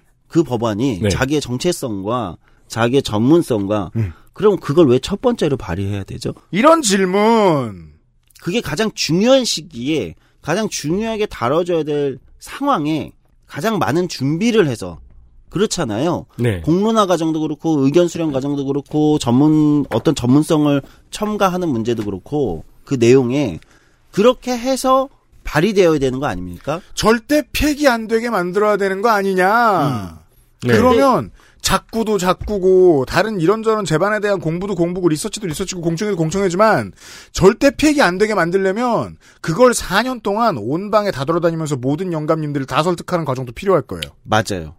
맞아요. 바로 저는 UMC 아주 중요한 부분 짚- 짚었는데 통과시켜야지 그렇기 때문에 더더욱더 그건 1호 법안이 아니라 음. 마지막 법안이 돼야 되냐? 오히려 그럴 수도 있고 중요한 시기에 나올 수도 있고 어떤 준비를 해서 내야 되는 거죠. 지금 말씀하시는 것과 통과율을 살펴보면은 지금은 법안 발의를 약간 던지는 시기 맞습니다. 거네요. 아, 그랬다가 안 될 것 같으면 또 나중에 졸속이라고 기사 쓰겠지. 세상에 뭐하러 국회의원을 해요 기자하지? 편해 죽겠네. 그러니까 사실 지금 웃기잖아요. 지금 원구성도 이제 뭐 파행으로 막 치닫다가 이제 원구성 뭐 18개 이렇게 돼가지고 하기도 하고. 근데 지금 1호 법안들을 자기의 가장 중요한 법안이라고 얘기하는 걸 1호 법안들로 낸다는 게 각 의원들이 음. 네.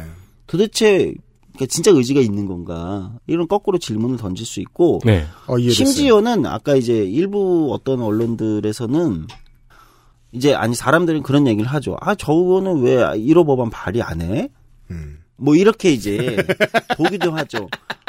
그 사실 그런 게 저는 되게 이상하다는 거예요. 그런 시각들이 음. 넌 아무 노래 실인지 안 해? 거의 그런 수준에. 아, 그렇죠. 어. 네. 그렇게 얘기하니까 좀 와닿네. 아니 근데 법 의원들이 자기 법안만 공부하고 있는 게 아니잖아요. 그렇죠. 동료 의원의 법안도 도장을 찍으려면 공부를 해야 되고 네. 당에서 미는 법안도 공부를 해야 되고 그리고 실제로는 이래요. 그러니까 우리가 이제 입법부의 국회의원들이 밖에서 자기가 주장하던 주장을 실제 제도화하는 법안으로 만든다는 거는 법안에 또 예산도 들어가야 되고 이렇게 이 과정은 두 개는 완전히 다른 거예요. 주장과 법안이 똑같을 수는 없어요. 네. 그리고 법안은 좀 전에 이제 UMC가 잘 얘기했듯이 그냥 발의만 하면 땡이냐 이것도 문제거든요. 그러니까 발의만 하면 땡인 게 아니라 발의 과정이 중요한 거거든요. 음. 얼마나 많은 이해 당사자 당사자들과 얼마나 많은 공론화 과정을 거쳤으며 얼마나 많은 어 시민들의 의견이 여기에 첨가돼 있는가, 첨부되어 있는가. 발의만 하고 땡이면 그거야말로 무능한 의원을 평가할 수 있는 중요한 정량 평가가 되겠습니다. 네. 이 과정들은 때로는 1년, 때로는 거의 3년이 걸릴 수도 있는 겁니다. 아, 뭐 재선 의원이 8년 내내 준비할지도 모르죠. 네. 그런 것들을 1호 법안이니 예를 들면은 뭐 당장에 뭘 퍼포먼스를 보여줘야 된다느니 이런 식의 분위기가 자꾸 조성되고 마치 그것이 그 사람이 일을 안 하고 있는 것처럼 이런 시각으로 보는 시각들은 저는 굉장히 문제가 있고 오히려 그 효율성을 훨씬 떨어뜨리는 거죠. 네. 법부에. 답답한 게, 이 많은 기자들이 국회를 다 들어가 봐요. 그 처음 보는 얼굴이든, 1년 본 얼굴이든, 10년 본 얼굴이든, 원내대표든, 뭐 사무, 사무총장, 사무총장 없나 요즘은? 인사 반갑게 해주고 할 얘기 다 해줘요. 국회에서 무슨 일 하는지 다 본다고, 이 기자들. 본 주제에 어떻게 그렇게 말해요? 그게 제일 신기해요. 그러니까, 제가 방송을 통해서, 이 조그마한 미디어를 통해서 제일 많이 얘기하고 싶은 건 국회가 어떻게 돌아가느냐가 아니에요. 국회 출입 기자들이 뭐라고 사느냐예요. 우리가 얘기하는 거 이미 알고 있는 사람들이란 얘기잖아요. 그러니까 뭘 받길래 이해가 저렇게 짧은 채로 평생을 살아? 음, 그뭐 모든 기자들이 그런 건 아닐 텐데. 너무 기자들을 욕하는 거? 태도가 바뀌었어. 30분 사이에. 아니 그리고 그런 것도 있어요. 그냥 기, 친한 기 자들이 좀 있어서. 기사 한 줄 내려고 법안 던지는 것들도 많잖아요. 통과될 가능성이 전혀 없는데. 그러니까 어떤 사건 같은 게 일어나면 네. 그러니까 사회적으로 큰 사건 같은 게 일어나면 바로 다음 날 막 그 무슨 이름 붙여가지고 그 사건에 이름을 붙여서 법안을 내잖아요. 네, 네. 그런 것도 조금 문제다. 실제로 우리가 뭐 최근에 화제가 됐던 민식이법이라든가 이런 음. 법률안 하나가 이제 화제가 돼서 이게 통과가 되느냐 마느냐 이러잖아요. 근데 이걸 들어가서 찾아보면은 이거 관련 법안이 7개, 8개씩 올라와 있어요. 네. 같은 당에서. 그렇죠. 같은 당에서 이게 아까 말씀드린 서로가 경쟁적으로 내가 그 이슈에 뭔가 그러니까 뭐 이게 좀 싸구려 표현으로 내가 이슈에 숟가락 얹겠다 이러면서 그냥 그거 관련된 근데 실질적인 내용은 별로 없는 경우가 많아요. 네. 처벌을 강화한다. 그러면 그냥 처벌 강화하는 거 조항 하나만 넣고 낼 수도 있는 거거든요. 음. 사실 10분이면 만들어요. 그런 법들은. 그렇지 않습니까? 네. 맞아요. 맞아요. 처벌이 뭐 2년 돼 있다. 그러면 3년으로 한다. 내가 그 처벌을 제가 그 처벌을 강화하는 법을 발의했습니다. 이렇게 할 수 있는 거 아닙니까? 어, 그렇죠. 사실 그런 류의 법안들이 너무 많다는 거. 아까 2만 4천 건의 법안 중에서는. 네. 그렇겠죠. 음, 저는 오히려 책임 있는 자세가 아니다. 그리고 오히려 미디어들도 그런 식의 행태들에 대해서 훨씬 더 단호하게 그런 행태가 잘못됐다고 얘기를 해줘야 사실 의원들이 모르는 건 아니에요. 거기 일하는 보좌진들이 그런 걸 일부러 그렇게 한 사람들도 있지만 모르는 게 아니에요. 그러니까 책임 있게 해야 되는데 개별 퍼포먼스를 내야 되는 당 차원의 대응이라든지 책임 있는 무게 있는 대응은 없이 이런 경우가 많아지는 거죠. 그래서 음. 어, 어떤 사건이 일어났을 때 자꾸 그런 식의 윤세민 기자에 대해 그런 법안들이 나온다면 저는 그런 것들도 우리 청취자들은 아 이거가 과연 좋은 건가 어떻게 저렇게 빨리 냈지 예를 들면 네. 저거 저게 무책임한 법안 아닐까 이런 거 초- 차라리 의심해 보셨으면 좋겠다 이런 음. 생각을 합니다. 저거 당론으로 안 다룰 건가 봐. 음. 그렇게 중요한 거 아닌가 봐. 그런 문제. 네. 의식. 그렇습니다. 그리고 또 최근에 또 이거는 이제 뭐 국회의 어떤 퍼포먼스 일하는 국회라는 관점이랑은 조금 뭐 비슷한데 여기 저자가 또 여러 가지 국회 기능 중에 최근에 또 비슷하게 책에 적혀 있지만 논란이 되는 게 하나가 있어요. 그 인사청문회 관련된 겁니다. 음. 최근에 뭐냐면 이제 여당에서 인사청문회를 이원화하자라는 거가 아마 네. 법, 법안이 발의됐을 거예요. 제가 알기로는 인사청문회법 갈- 개정안이 발의된 걸로 아는데 네. 주장이 되었나 발의가 됐나 제가 체- 체크를 정확히 못했는데 사실 이런 얘기는 이전 국회부터 있었기 때문에 음. 새로운 건 아닙니다. 네. 인사청문회를 이원하자. 국회가 언제부턴가 이 우리 우리나라 입법부 국회가 굉장히 중요한 역할을 하는 게 행정부나 이제 이런 사법부의 주요 고위 공직자 대상으로 인사청문회를 하잖아요. 네. 근데 인사청문회가 이제 지난 그 20대 국회부터 다시 이제 여러 가지 논쟁에 올랐어요. 아니 이런 식으로 하면 누구를 장관에 앉히냐. 음. 이제 이런 거죠. 그렇죠. 음, 너무 신상털기식이 되는 게 아니냐 인사청문회가. 그건 이제 특히나 이거를 제일 많이 제가 뉴스에서 봤던 건 박근혜 정부 때였어요. 네. 총리 후보자가 하도 안 총리가 안 되니까. 그 저기 사랑의 정홍원이요. 아, 그렇죠. 네. 그 총- 정홍원 아, 라푼젤화가 가속화되니까. 저기요. 총 총리의 블랙홀. 그렇죠. 그래서 저 이혼을 하자. 네. 예. 네. 실제 맞아요. 그러니까 이게 지금 문재인 정부 들어와서 나온 얘기가 사실 아니고요. 음. 어, 사실 그렇게 보기는 어렵고 반대로 박근혜 정부 때 그냥 여야가 바뀌어 바뀌어 있었잖아요. 음. 그때 여당에서도 똑같이 얘기를 했었어요. 음. 인사청문회 이렇게 하면 신상 털기식 아니냐. 음. 어, 바꿔야 된다. 이원화 해야 되는 거 아니냐. 이런 얘기가 있었고 근데 이제 정권이 바뀌었잖아요. 그러니까 문재인 정부가 들어오고 문재인 행정부가 들어오고 나서 이제는 거꾸로 이제 어, 뭐, 지금 자, 여당 자유한국당은 뭐 그런 얘기가 싹 사라집니다. 예. 그리고 우와, 반대. 조국, 우와! 신나가지고. 네. 반대 입장이 되는 거죠. 네. 완전히 공수가 바뀌어서 이제 거꾸로 반대 입장이. 네. 그렇습니다. 그러니까 이제 이제는 이제 문재인 행정부 쪽이 이제 여당이니까 음. 여당에서 인사청문회 이혼하자. 그러니까 박근혜 정부 때랑 똑같은 얘기 하는 음. 거예요, 사실은. 네. 네. 예. 이게 이제 이렇게 되면 우리는 당 지금 뭐 우리가 이제 정치 혐오에 빠진 사람들도 아니고 아이 뭐 정치가 원래 저 모양이지 이렇게 볼 게 아니라 그렇게 보면 인사청문회 자체에 뭔가 문제가 있는 것은 아닌가를 우리가 우리 돌아볼 필요가 있겠죠. 그렇죠. 음. 사실 인사청문회 연호는 93년도 이제 김영삼 정부 출범했을 때 이제 이- 의외로 이제 이 고위공직자들이 여러 가지 어 무리를 일으키는 어떤 이런 것들이 등장 이제 드러나면서 네. 네. 이제 도입이 논의가 됐고 김대중 이제 전 대통령이 공약을 해서 2000년 6월에 법이 제정됐어요. 네. 그러니까 이게 뭐 한 30년 된 건 아니에요. 이제 20년 운영한 거예요. 인사청문회가. 예. 그리고 처음부터 이렇게 다 장관 후보자들 다 했던 거 아니에요. 음. 그러니까 노무현 대통령 당선 직후에 예전에는 없었던 이 청문회 대상, 그러니까 총리 처음에 이제 총리를 대상으로 먼저 했었고 네. 인사청문회가 음. 그 이후에 노무현 전 대통령 당선 이제 2002년이겠죠 겨울 2003년도부터 국정원장, 검찰총장, 국세청장, 경찰청장을 이제 청문 대상에 포함했고 예. 모든 국무위원, 이게 국무위원 이제 장관들이잖아요. 음. 국무위원 내정자가 인사청문회를 거치도록 확대하는 게 이제 노무현 정부 때 이제 추진한 거고 2006년부터 장관 내정자에 대한 인사청문회가 실시된 거예요. 그러니까 이제 2006년도부터 그러니까 이제 갓 한 14년 정도, 네. 15년 정도 진행한 겁니다. 네. 그러니까 노무현 정부 때 처음으로 어 이- 장관 내정자도 인사청문을 받자. 했던 거예요. 그럼 첫 번째 그 그렇게 결정을 했잖아요. 정부가 노무현 대통령이 굉장히 이제 이거 강력하게 밀어붙였거든요. 네. 그러니까 나의 인사권이지만 입법부에 이거를 입법부에 이 인사청문을 통과 못할 만한 사람은 대통령도 같이 일하기 힘들다. 음. 이게 유명한 말이에요. 네. 네. 저는 굉장히 용기 있는 얘기였고 그렇죠. 그래서 장관 내정자에 대한 첫 번째 인사청문을 합니다. 음. 그게 누구였냐? 유시민 전 보건복지부 장관입니다. 네. 하필이면 음. 여기서 하필이면이라는 얘기는 어, 당시에 유시민 전 장관은 마치 작년에 조국 장관 저 장관과 비슷한 만큼의 이제 핫 이슈를 몰고 있던 사람이기 때문에 취임 선서부터 핫했죠. 예. 네. 네. 그리고 뭐 국회의원 될 때도 무슨 바지 입었느냐 가지고도 기사 한참 나고 네. 뭐만 해도 이슈였어요. 얼마나 그러면 첫 장관에 대한 대통령이 내정한 장관 내정자에 대한 어, 첫 번째 국회에서 하는 인사청문회인데 음.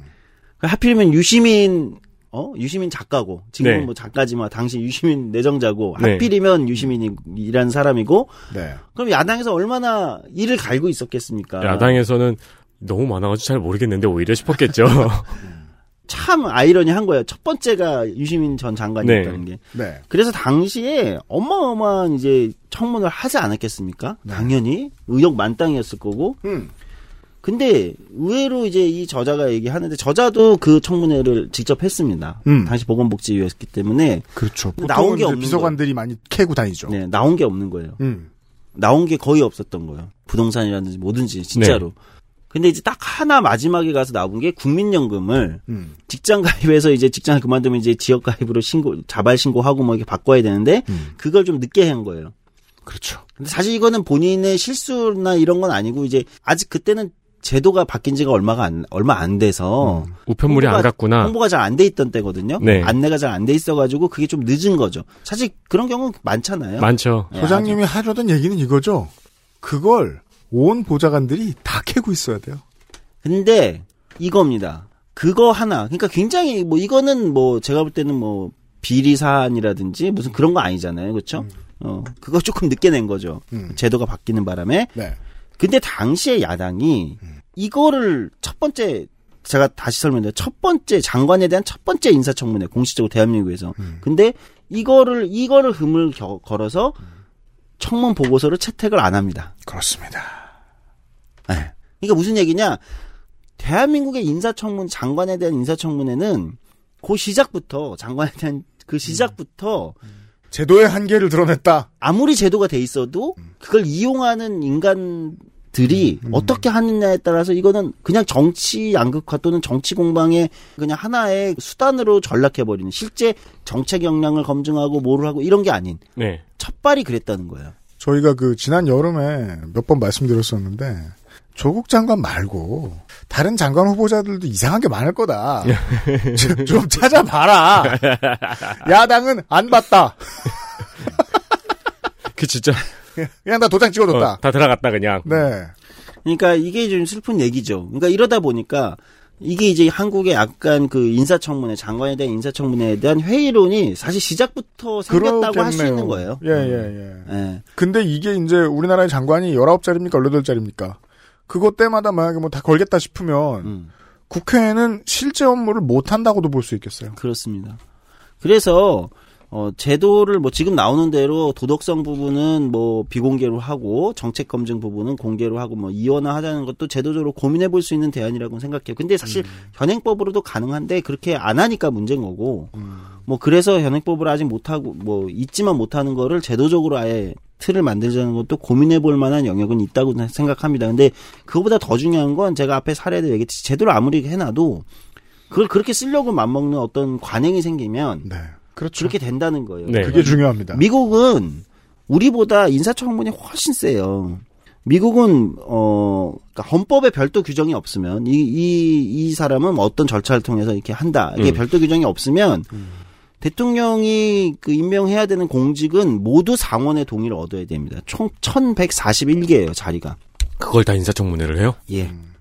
상원 동의를 얻는다는 건 상원에서 인사청문을 해야 돼요. 청문을 해야 돼요. 어, 그럼 상원이 아니고 인사청문회네요. 상원 예, 그렇죠. 네. 상원에서 그러니까 그거마다 이게 이걸 하는 거죠. 근데 재밌는 거는 특이한 건 미국은 행정부의 수장인 대통령이 임명하는 강류에 대한 청문을 하지만 음. 1141개를 한다니까 얼마나 많이 하겠어요. 네. 하는데 이거는 통과시켜 줍니다. 그건 음. 행정부가 일을 하는 거니까. 그렇죠.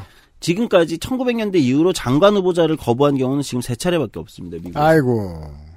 거- 여기에는 전제가 있어요. 행정부에서도 장관 후보자를 올릴 때 미국은 그걸 사전 검증을 굉장히 세게 해서 올리죠. FBI에서 아, 부. 뭐다 아, 네. 해가지고 올리잖아요. 네. 그러니까 사전 검증, 그러니까 한국으로 따지면 청와대 이제 민정수석실이 하는 음. 사전 검증 절차 같은 이게 굉장히 센 거예요. 이미 왜냐면 그렇게 했다가 진짜 이게 다 공개됐는데 네. 그럼 어마어마한 정치적 예. 타격을 받기 때문에 네. 네. 굉장히 세게 하기 때문에 특별한 도덕성 문제가 어- 크게 드러나는 경우가 별로 없고 음. 상원에서도 행정부 강요는 통과시킨다는 거예요. 음, 음. 음, 뭐 이렇게 막 그 백악관에 불을 지르지 않는 이상은 통과시키는 수준인가 보네요. 그렇죠. 네. 뭐, 1900년대 이후로 20세기 이후로 세 차례밖에 없다니까 음. 뭐 거의 네, 사전 그러니까 뭐- 검증도 세고 웬만하면 통과시킨다. 그 청문회장에 앉자마자 뭐 욕을 하거나 그러지 않는 이상은 통과가 되나 보네요. 근데 미국이라고 해서도 근데 미국은 오히려 어디에서 정치 공방을 세게 할까요? 어떤 사람에 대해서 사법부 인물에 대해서는 음. 어마어마하게 쟁점이 붙습니다. 음. 이건 이제 우리가 앞에 쭉 우리 그 아시에서 많이 해왔던 걸 들으시면 알죠. 미국은 연방 대법원의 존재가 어마어마하게 세잖아요. 네, 사실 그렇죠. 미국은 사법부가 더 우위에 있다라고 주장하는 사람들이 있을 정도로 음. 사법부의 판단, 예를 들면 미국에서 낙태죄에 대한 어떤 낙태에 대한 판단, 사법부가 어떻게 하느냐. 음. 이게 가장 큰 쟁점이지 않습니까? 약간 사회를 정의한다는 느낌이 네, 있죠. 실제로. 사법부의 판단이.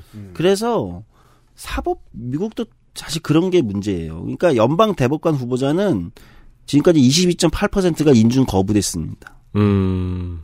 그러니까 그만큼 사법부에 대한 거는 검증도 세게 하고 정치적으로 격화된다는 거죠. 음. 쟁점. 이슈는 네. 그, 그 지점에 있다 거기는. 음, 그 네. 차이가 우리는 행정부 강요에 대한 게 세잖아요. 네. 음. 예. 이제 그런 차이, 그것이 이제 한국과 미국의 어떤 정치 구조의 차이. 예전에 그렇고요. 제가 그 방송에 서 잠깐 다뤘던 한국은 어쨌든 청와대를 중심으로 한 권력 그 중심 네. 이런 거랑 미국은 사법부가 또 다른 어떤 사회의 어떤 기준을 정하는 이런 영역이기 때문에 사법부를 어쨌든 두고 벌어지는 정치쟁점이 굉장히 큰 네. 요 차이에서 오는 거겠죠. 네. 그러니까 미국도 사실은 사법부에서의 그 거부 인준 거부를 보면 굉장히 그 여기도 이제 정치 쟁점으로 격화돼 있다. 음, 음. 이건 맞고. 음. 사실 그래서 어, 한국에서 인사청문회도 점점 점점 이제 그 청문 보고서 미채택률이나 임명동의안 부결이라든지 지명 철회, 청문회 전에 전후로 뭐 이렇게 뭐 문제가 돼서 사퇴한다든지 이런 비율이 점점 올라가고 있죠. 아 그래요. 아니 그렇죠. 노무현 정부 때 이게 참여 정부 때가 8.4%였는데 이런 비율이 음. 그러니까 지명했는데 내정자가 그렇게 되는 경우. 네. 근데 이명박 정부가 26.2%, 박근혜 정부 30%, 문재인 정부 33.3% 정도입니다. 그러니까 이제 점점 어 이런 비율이 올라가는 거죠. 두 가지 이유가 있겠죠. 애초에 후보자를 올릴 때 검증이 약했거나 네. 어 이것도 있어요. 이런 문제도 지적이 많이 됩니다. 지금 문재인 정부도 그런 걸 많이 지적 당하는 거잖아요. 그렇죠. 몰랐다. 여당 의원들도 몰랐다. 음, 이렇게 네. 돼버리면 이제 사실 수- 수비를 못한다 이런 거고 음. 그런 것도 있고 또 하나는 입법부에서 인사청문회에서 너무 이제 이게 정치 경쟁 쟁점화돼서 아예 그냥 채택 안 하는 아까 음. 이제 첫 번째 사례인 유시민 전 장관 사례처럼 네. 큰게 아닌데 누가 봐도 그건 비합리적인데 그냥 채택 안 해버리는 네. 이런 경우도 일어나는 예. 두 가지 효과가 다 있다 이런 겁니다. 어, 오늘 이 책에서 나왔던 어, 몇- 굉장히 다양한 이야기들이 사실 쓰여져 있는데 그 다양한 이야기들 중에서 좀 최근에 우리가 좀 일부를. 고민해봐야 되는 일부를 발췌해가지고 제가 좀 설명을 드렸습니다.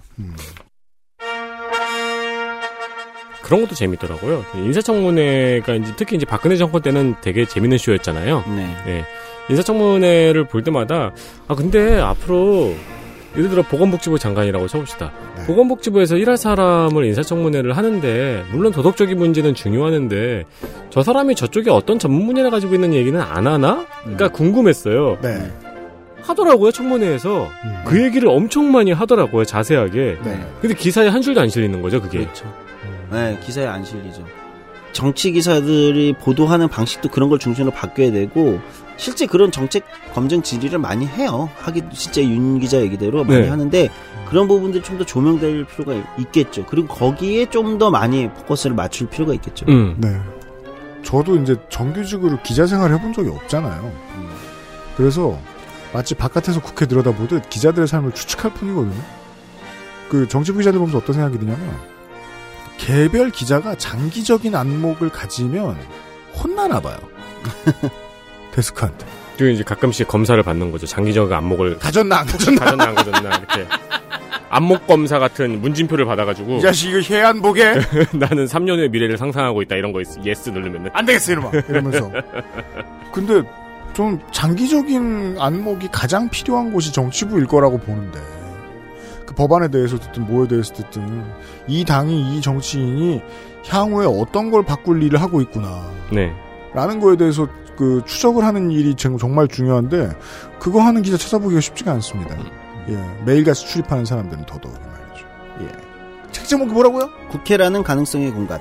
부제는 좋은 정치를 위한 국회 사용 설명서입니다. XSFM입니다.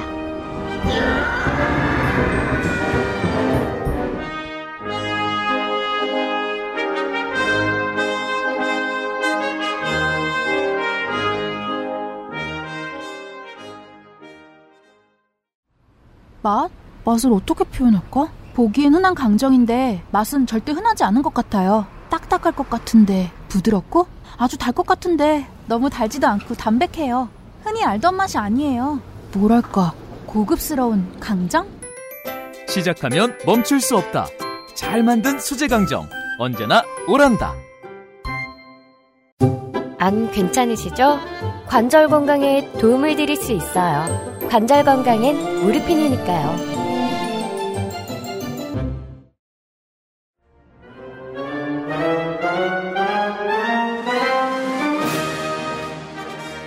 특히 그 앞부분에 말씀하셨던 법안 발의가 지나치게 많다라는 부분은 좀 오랫동안 자세하게 논의되어야 될 부분인 것 같네요. 앞으로. 맞습니다. 네. 그렇습니다. 엄청난 비율이죠. 낭비. 낭비죠, 네. 사실은. 잉크도. 이게 하면 할수록 그래서 느끼게 되는 것 같아요. 그 선거 방송을 하면 할수록 저는 결국 정량화의 꿈을 포기하고 있어요. 음. 맞습니다. 전 그 꿈이 되게 컸거든요. 어떻게든 그런 정보 프로를 만들겠다. 근데 하면 할수록 그 생각을 하면 안 된다. 네. 라는 결론으로 다가가게 되는 거예요. 저는 2K 시리즈의 게임을 플레이하는 꿈을 가지고 있었죠. 음. 음. 도저히 안 되는 거예요, 그게. 그러면 안 되는 거야, 아예. 그렇지. 확신이 생겼어. 네. 야, 어쩔 수 없구나. 그래서 예전보다 자신감이 많이 떨어졌습니다. 근데 실제로 그렇게 믿고 있는 사람들은 여전히 많습니다. 옛날 그 야구 선수나 농구 선수 카드처럼 음. 국회의원 카드 이런 거. 그러니까요. 네. 그러니까요. 근데 저하고 비슷한 꿈을 영원히 공유하는 사람들이 있다면 법률 소비자 연맹 같은 단체는 꾸준히 생길 거예요. 네. 그렇게 소비하는 것이 아니다. 이런 이야기를 짧게만 드렸습니다. 실제 책에는 훨씬 더 많은 내용이 있는 것 같아요. 네, 그렇습니다. 네. 어, 정말 눈에 안 띌 것 같은 문제를 들고 네. 음, 그러게요. 이달의 시사 아카데미였습니다. 아, 그 얘기를 끝으로 할게요. 제가 이렇게 자꾸 기자들 타박하냐면요. 그렇게 들여다봤는데 자기의 저널리즘이 진짜 그 사람들의 삶에 도움이 될 거라고 생각, 도움이 돼야지라고 생각을 한다면 또 하나. 그리고 이렇게 기사를 써서 팔아야지. 이 두 가지 문제에 집중해야 되잖아요. 그러다 보니까 안 좋은 선택을 하게 되잖아요. 근데 저는 장기적인 관점으로 국회를 바라봐도 그리고 입법 노동자로서 이 사람들의 권익에 대해서 신경을 다 써도 얼마든지 팔릴 기사를 만들 자신이 있어요. 이건 도발하는 얘기예요. 네. 뭐 정치전이라도 창간하게. 아 그래 볼까? 근데 여기서도 하고 있잖아요. 그렇죠. 얼마든지 팔 자신이 있어요. 7년째 팔고 계신 거 아닌가요? 일부 일부분 시간치 팔고 있고 네. 잘 팔려요. 그래서 얘기하는 거예요. 니들도 팔 수 있다. 굳이 원내대표들끼리 싸움하는 것만 하루 종일 취재하지 않아도 될지도 모른다.